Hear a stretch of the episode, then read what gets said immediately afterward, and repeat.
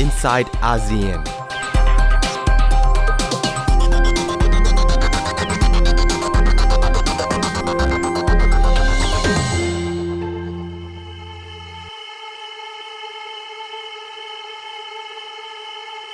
Gotta get that. Gotta get that. Gotta get that. Gotta get that. That. That. That. That. Boom. Gotta get that. Boom. Boom. Boom. Gotta get that. Boom. Boom. Boom. Gotta get that. Boom. Boom. Boom. Gotta get that. Boom. Boom. Boom. That. Boom. Boom. Boom. That. Boom. Boom. Boom. Boom. Boom. Yo, I got that hit to beat the block. You can get that bass on below. I got that rock and roll, that future flow, that digital spit, next level visual. I got that boom boom boom. How to beat bang.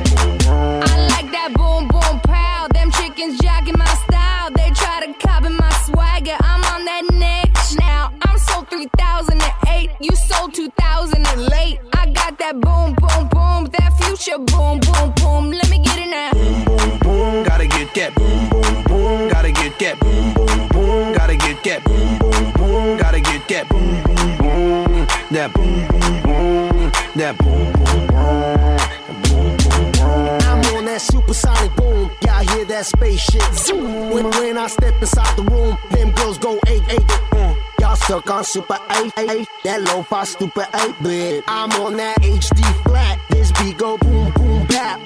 I'm a beast when you turn me on into the future. Cybertron. Harder, faster, Better, stronger. sexy ladies. Extra longer. Cause we got to beat that bounce. We got to beat that pound. We got to beat that 808, that boom boom in your town. People in the place.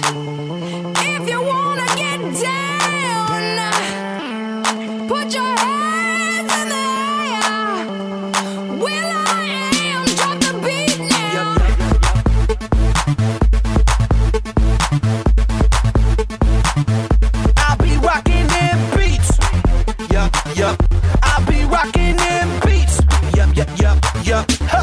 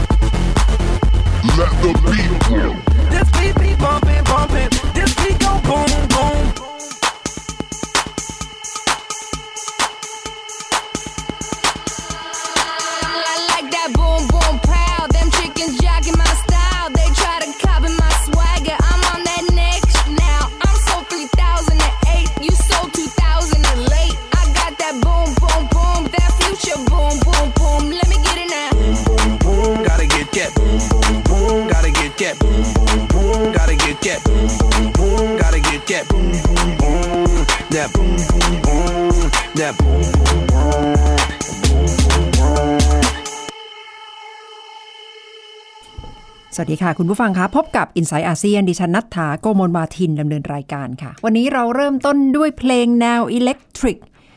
ชื่อดังเลยนะคะบูมบูมพาวของวง The Black Eyed Peas นำเพลงนี้ขึ้นมาขึ้นต้นรายการ เพราะว่าอยากจะนำเข้าเรื่องเกี่ยวกับหุ่นยนต์ สมองกลปัญญาประดิษฐ์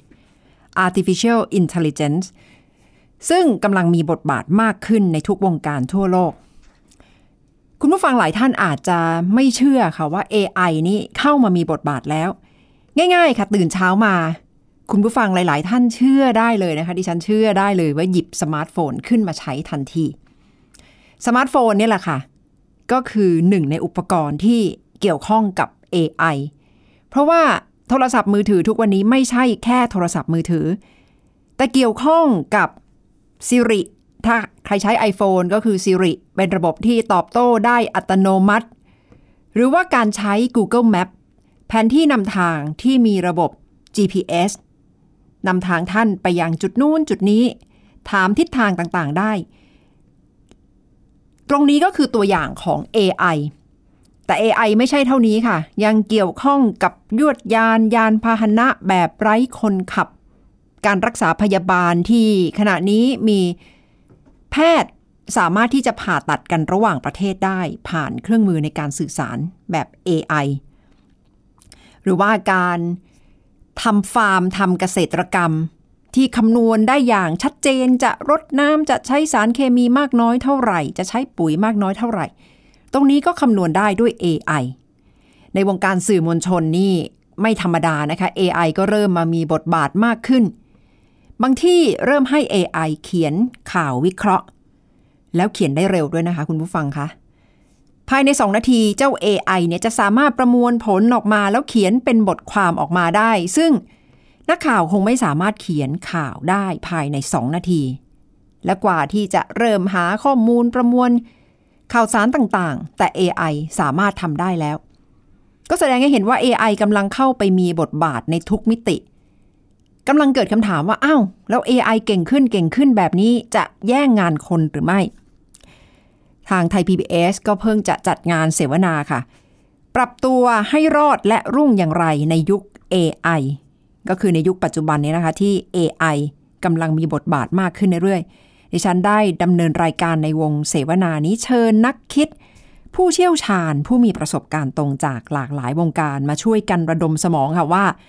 เราคนไทยจะต้องปรับตัวอย่างไรให้อยู่รอดในยุค AI ค่ะ ปฏิเสธไม่ได้นะคะว่ายุคนี้ก็คือ ยุคที่เทคโนโลยีกำลังคืบคลานเข้ามามีบทบาท แทบจะในทุกมิติของการใช้ชีวิต โดยส่วนหนึ่งก็เป็นเพราะว่าการพัฒนาของ AI กำลังเข้ามา แทนที่การทำหน้าที่หลาย ๆ อย่าง ที่มนุษย์เคยทำได้แบบซ้ำๆกันวันนี้ผู้ที่ขึ้นเวทีเป็นวิทยากรจากหลากหลายสาขานะคะ มีแนวคิด มุมมองประสบการณ์ตรงมา เพื่อที่จะบอกให้คนไทยรับรู้ว่าควรที่จะต้องปรับตัวอย่างไรค่ะ เพื่อรับมือกับ AI และดิฉันรับหน้าที่ดำเนินรายการบนเวทีในวันนี้ค่ะ โดยผู้รู้จาก4วงการมาร่วมเสวนากันมาจากภาคการศึกษา ภาคอุตสาหกรรม งานวิจัยและพัฒนาและภาคเอกชนนะคะ ต่างสะท้อนประสบการณ์ตรง ซึ่งกำลังเต็มไปด้วยแรงผลักดัน ให้ตื่นตัวกันทั้งประเทศ แต่คำถามก็คือจะทำอย่างไรค่ะ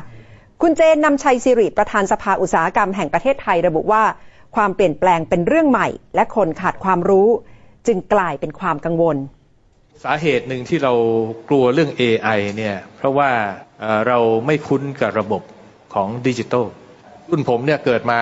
อยู่ในระบบของแอนาล็อก การเรียนรู้การอะไรต่ออะไรเนี่ยมันต้องใช้วิธีการทำซ้ำ เรียนรู้จากประสบการณ์ เรียนรู้จากการฝึกฝน ฝึกฝนฝน เพราะฉะนั้นมันมันก็เลยจะต้องทำซ้ำทำซ้ำบ่อย ๆ แต่ AI ไม่ใช่ AI มันอยู่ที่การที่เราสามารถที่จะบีบรัดข้อมูล ให้มันเล็กลงแล้วสามารถที่จะส่งส่งถ่ายกันด้วยความรวดเร็วเนี่ยอย่างเรื่องของรถยนต์ที่วิ่งได้ตัวตัวตัวเองไม่ต้องมีคนขับ อย่างนี้เป็นต้นถามว่า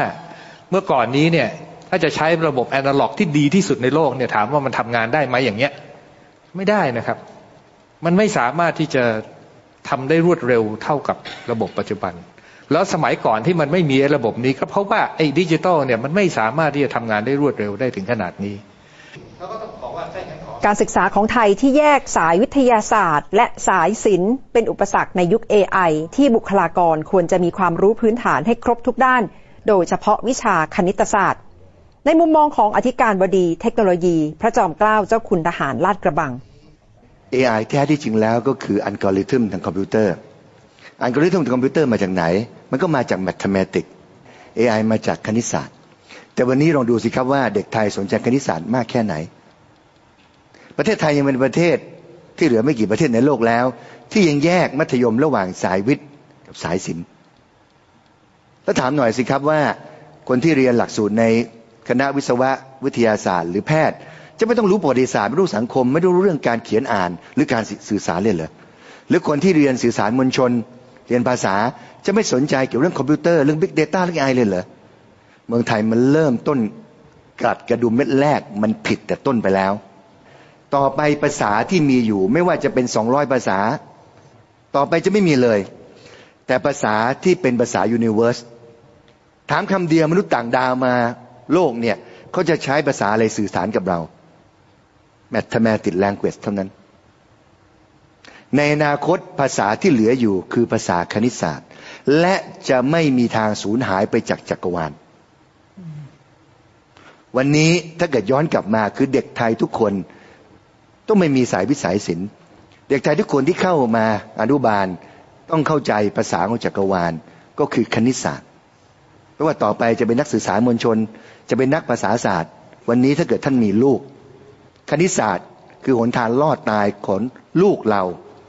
และประเทศไทยในยุค AI ในยุคปัญญาประดิษฐ์ในยุคหุ่นยนต์เท่านั้นคุณเจนบอกว่าจะมีหุ่นยนต์สมองกลระบบปฏิบัติการกำลังแทนที่มนุษย์มากขึ้นเรื่อยๆ จึงไม่น่าแปลกใจที่จะกลายเป็นความวิตกว่า แล้วคนจะอยู่รอดอย่างไรในยุค AI ในความเห็นของประธาน TDRI ค่ะ AI น่าห่วงไหมน่าห่วงอย่างยิ่งเลยนะครับ กับการที่จะทำให้คนจำนวนหนึ่งจำนวนมากด้วยต้องตกงาน ด้วยการที่มาทดแทนแขนขาทดแทนสมอง ช่วงต้นๆนะครับ จะรู้สึกดี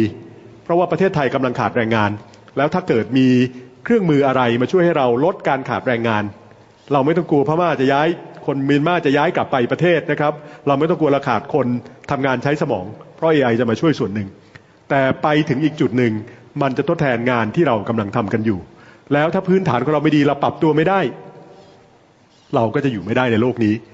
แต่ของที่เรากำลังเผชิญอยู่ มันไม่ใช่ของที่มันเป็นรูปธรรมเห็นชัดๆ มันออกจะเป็นนามธรรมอยู่ไม่น้อย และตัวนี้เองครับคือความท้าทาย ว่าเราจะตีโจทย์ในความท้าทายที่เรามองไม่เห็นว่ามีภัยคุกคามอยู่เบื้องหน้าเรา คือการเปลี่ยนแปลงที่เกิดขึ้นอย่างรวดเร็วทางเทคโนโลยี กับพื้นฐานของเราที่อ่อน ถ้าไม่มีแรงผลักดัน ให้เราอยากปฏิรูป อยากขับเคลื่อนตัวเองไปข้างหน้านะครับ เราจะไปไม่รอดในโลกยุคนี้ นี่คือสิ่งที่ผมคิดว่าผมแชร์กับสองท่าน แม้ว่าหลายประเด็นนี้ไม่ได้แชร์เหมือนกันนะครับใช่เลยเริ่มต้นจากปฏิรูปตัวเองก่อนนะคะ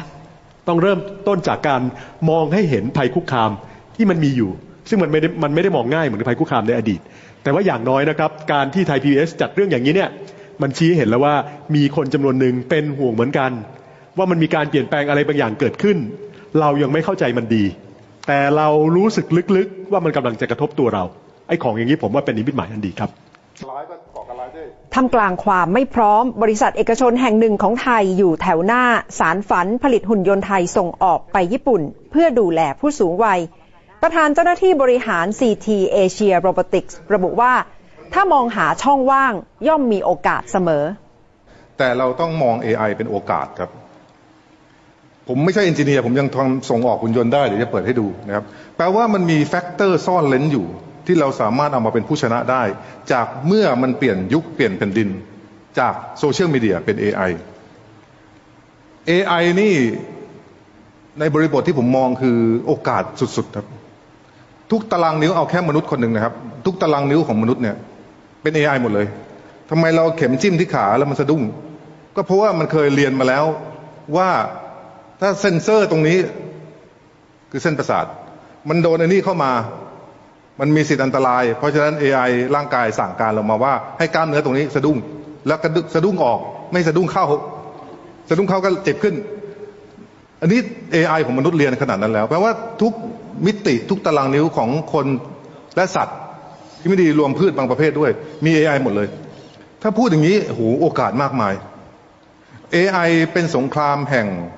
Data Data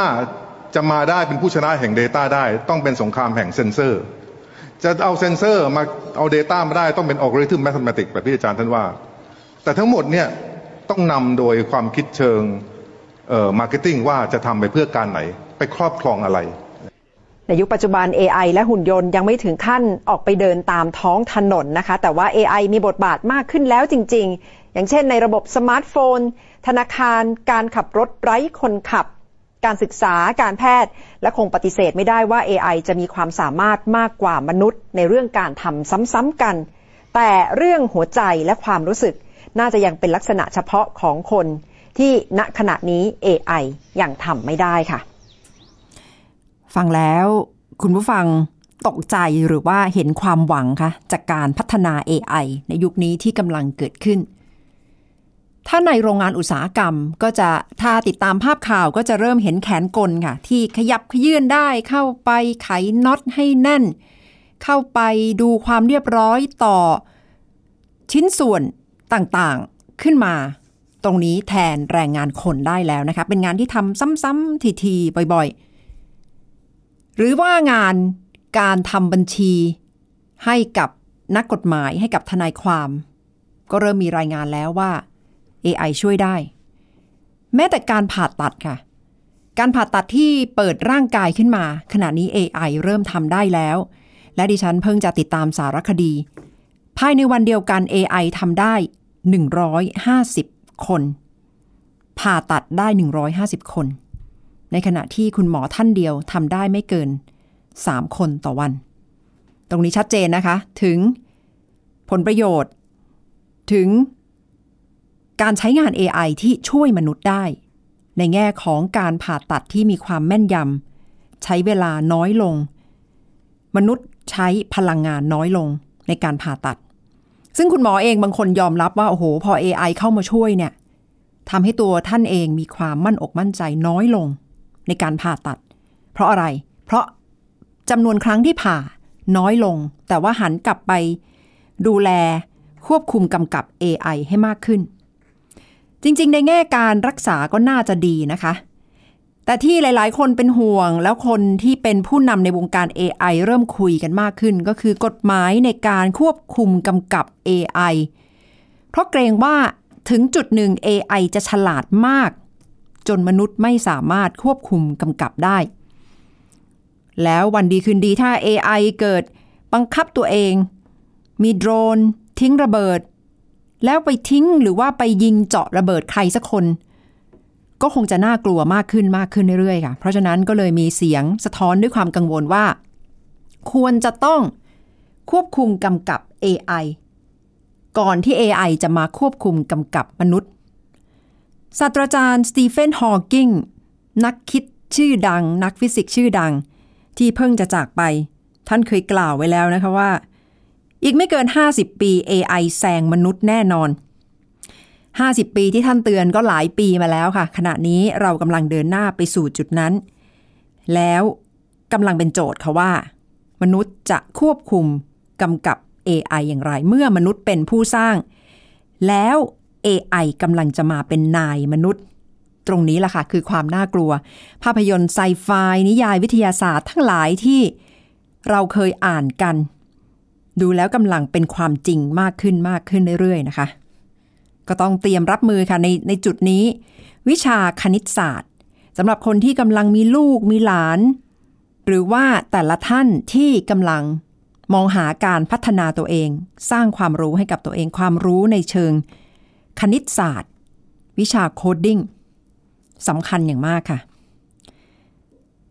AI นี่ขณะนี้ประเทศจีนกำลังก้าวหน้าอย่างมากนะคะสำหรับประเทศในเอเชีย ไทยเองก็กำลังพยายามที่จะเดินหน้าทำแลบมหาวิทยาลัยต่าง ๆ พยายามที่จะผลักดันให้นักศึกษามีความเก่งกาจมีทักษะมากยิ่งขึ้น แต่ก็คงจะไม่สามารถหยุดอยู่ได้แค่นี้ค่ะ ไทยเองจะเดินหน้าอย่างไรตรงนี้ เป็นโจทย์ใหญ่สำหรับไทยแลนด์ 4.0 ด้วย อีกเรื่องหนึ่งค่ะคุณผู้ฟังคะเรื่องของการเมืองที่เกี่ยวข้องกับความเป็นมนุษย์มากขึ้น ช่วงหลังนี้ในไทยเริ่มได้เห็นการเปิดตัวทางความคิดของผู้นำการเมือง รุ่นใหม่ๆ กลุ่มคนอายุน้อย เริ่มออกมาในพื้นที่สื่อมากขึ้น ที่ชัดๆเลยก็คือคุณธนาธรจึงรุ่งเรืองกิจ ได้เป็นผู้ก่อตั้งพักอนาคตใหม่ ประกาศแนวทางการทำงานอย่างชัดเจน และเห็นคุณพริตวัชระศิลป์ที่ประกาศเป็นตัวแทนพักประชาธิปัตย์และเมื่อหลายวันก่อนดิฉันได้คุยกับคุณฟูอดีพิษสุวรรณเอ่ยนามสกุลนี้หลาย ๆ ท่านคงจะจำได้แน่นอนนะคะ บุตรชายคนโตของดรสุรินพิษสุวรรณยังไม่ได้ประกาศเปิดตัวเปิดจุดยืนทางการเมืองค่ะ เพราะว่ากำลังเป็นนักศึกษาปริญญาเอกและกำลังเรียนอยู่ แต่ช่วงนี้ก็ได้พูดคุยเยอะถึงมุมมองวิสัยทัศน์ทางการเมือง และดิฉันได้เชิญมาที่ไทย PBS เพื่อพูดคุยมุมมองบทบาทของคนรุ่นใหม่กับการเมืองไทยค่ะ ดูแลนด์สเคปภูมิทัศน์ทางการเมืองในช่วงเวลานี้นะคะได้เห็นหลาย ๆพักเริ่มประกาศ อย่างพักอนาคตใหม่พักคอมมิวนิสต์ หรือว่าพักที่เป็นผู้หญิงเป็นแกนนำแล้วก็มาจดทะเบียน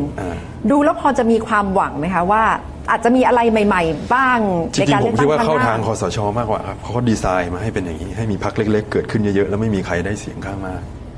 คือคือคือมันระบบมันโดนมาให้ดีไซน์อย่างนี้เราไปตกหลุมเขานะผมว่า จริง ๆ มันควรจะรวมแล้วก็เปลี่ยนแปลงพักที่มันกำลังจะเป็นสถาบันอยู่แล้ว นั่นนั่นคือความคิดผมให้มันมีพักให้น้อยๆ แล้วก็สู้กันด้วยอุดมการณ์สู้ได้ว่าวิชั่นสู้ได้ ว่าเราจะเปลี่ยนแปลงไปยังไงกันมากกว่า อยากให้เป็นอย่างนั้นมากกว่าจริง ๆ แต่ดูแล้วประชาชนอาจจะไม่มีทางเลือกมากนะคะใช่เพราะว่าสถานการณ์ก็เป็นแบบนี้แล้วพักเล็กพักน้อยก็เสนอตัวมาเป็นทางเลือกมากขึ้น ใช่ มันก็จะเป็นมันก็จะเป็นพักย่อยๆย่อยๆไปครับก็ก็พอจะเห็นทางออกไหมไม่ไม่เท่าไหร่ครับ ผมคิดว่าจะอยู่อย่างนี้ไปอีกสักพักนะก็คือจะต้องผ่านการเลือกตั้งครั้งหน้าไปก่อนใช่เพื่อที่จะดูสถานการณ์ใช่ว่าจะเป็นอย่างไรว่าจะนะเป็นคะยังไงใช่ครับ เมื่อสักครู่ฟูคุณฟูดี้บอกว่าเป็นห่วงเรื่องของการความคิดสุดโต่งแล้วมาประหัดประหารมาต่อสู้กัน แล้วมีการเสียเลือดเนื้อครับที่ผ่านมาคิดว่าปัญหาคืออะไรทำไมประเทศไทยถึงเกิดวงจรแบบนี้ซ้ำแล้วซ้ำอีก แล้วก็ต้องมีทหารเข้ามาทำรัฐประหาร เพื่อที่จะหยุดสถานการณ์คล้ายๆกับหยุดห้ามเลือดไว้ชั่วคราวใช่เสร็จแล้วก็จะกลับเข้าสู่วงจรเดิมอีก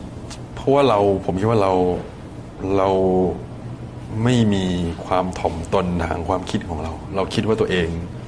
ถูกเสมอหมายถึงแต่ละขั้วแต่ละข้างขั้วเนี่ยนะใช่ครับมันมันมันไม่มีการเปิดรับความคิดของคนอื่นของฝ่ายตรงข้ามว่าบางทีเขาอาจจะถูกก็ได้ เราเอาของเขามาปรับใช้ไหมถอยกันคนละก้าวไหมบางทีสิ่งที่เราคิดว่าดีอาจจะไม่ดีไม่ถูกต้องเสมอไปไหมใช่คือมันคุณพ่อสอนผมตลอดว่าให้มี intellectual humility คือความถ่อมตนทางปัญญา หรือเรามั่นใจได้ในความคิดของเรา แต่เราต้องพร้อมที่จะ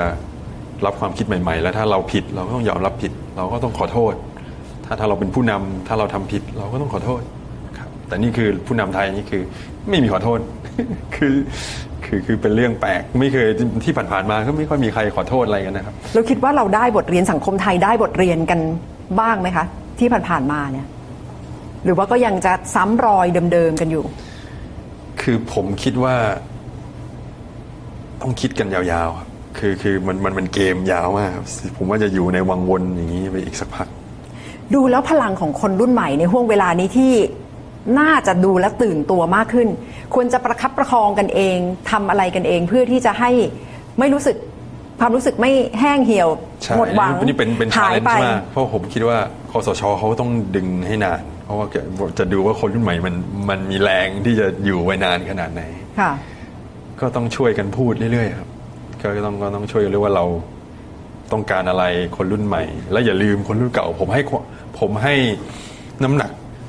เยอะพอสมควรครับกับความคิดเอ่อความรู้ต่างๆทางด้านการเมืองของคนที่ผ่านสนามนี้มาแล้ว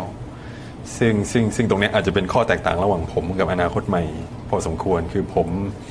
ผมให้ value ผมให้ความสำคัญกับภาษาอังกฤษเขาเรียกว่า domain knowledge หมายความว่าความรู้หลักๆความรู้กระแสหลักใช่ครับความรู้ในเชิงที่เปิดหาในหนังสือไม่ได้ครับ ทฤษฎีไม่มีใครเป็นหัวคะแนน สกสขอะไรต่างๆ ที่ไม่เรื่อง Data เรื่องอะไรพวกนี้ช่วยไม่ได้ครับอืมประมาณนั้นมาจากประสบการณ์ประสบที่การณ์แต่ละพักสั่งสมมาใช่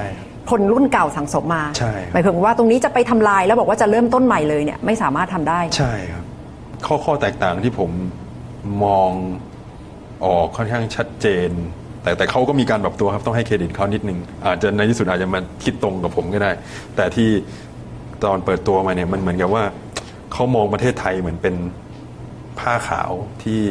ที่จะเอาอะไรไปใส่ก็ได้ จะเอาอะไรออกก็ได้ คือคือมันไม่มีอุปสรรคอะไร แต่สำหรับผมเนี่ยมันถ้าผมเป็นสอสอหรือเป็นเข้าไปเล่นการเมืองเนี่ย กระดาษหรือผ้าที่ผมได้มาเนี่ยมันเปื้อนสีมันเปื้อนตัวละครเละเทะไปหมดเละแล้วเทะไปหมดแล้ว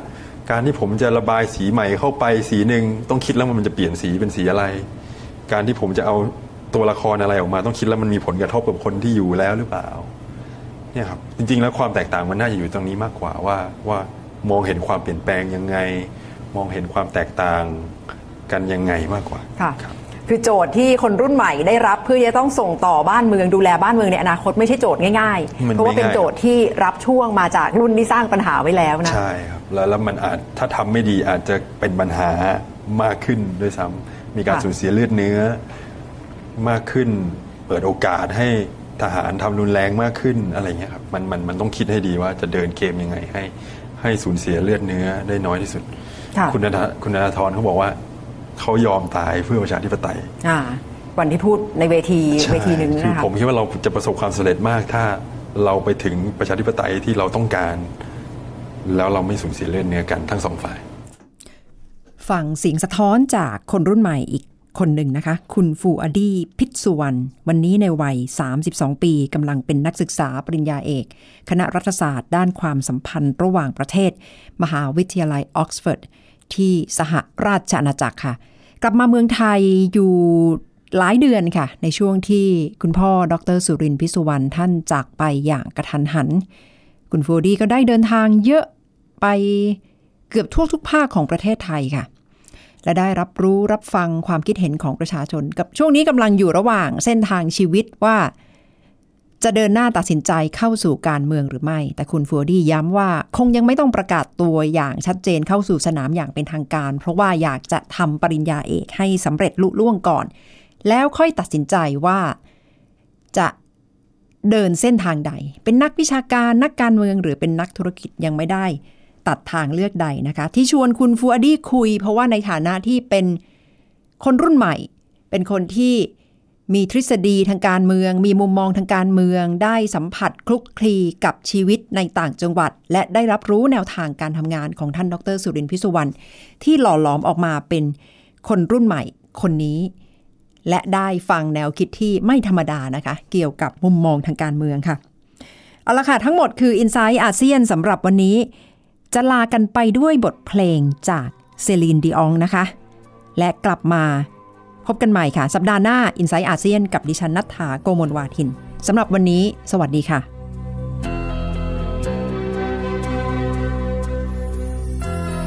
laugh and cry, live and die. Life is a dream we are dream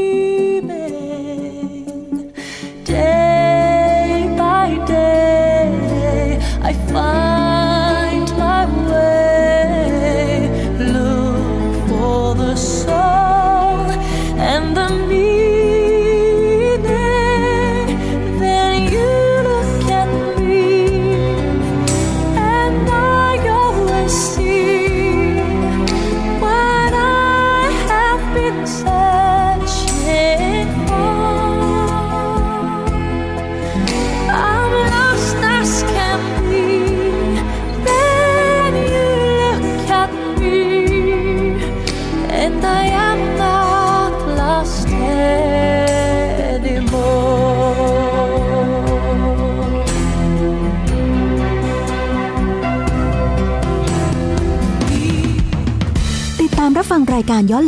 เว็บไซต์และแอปพลิเคชัน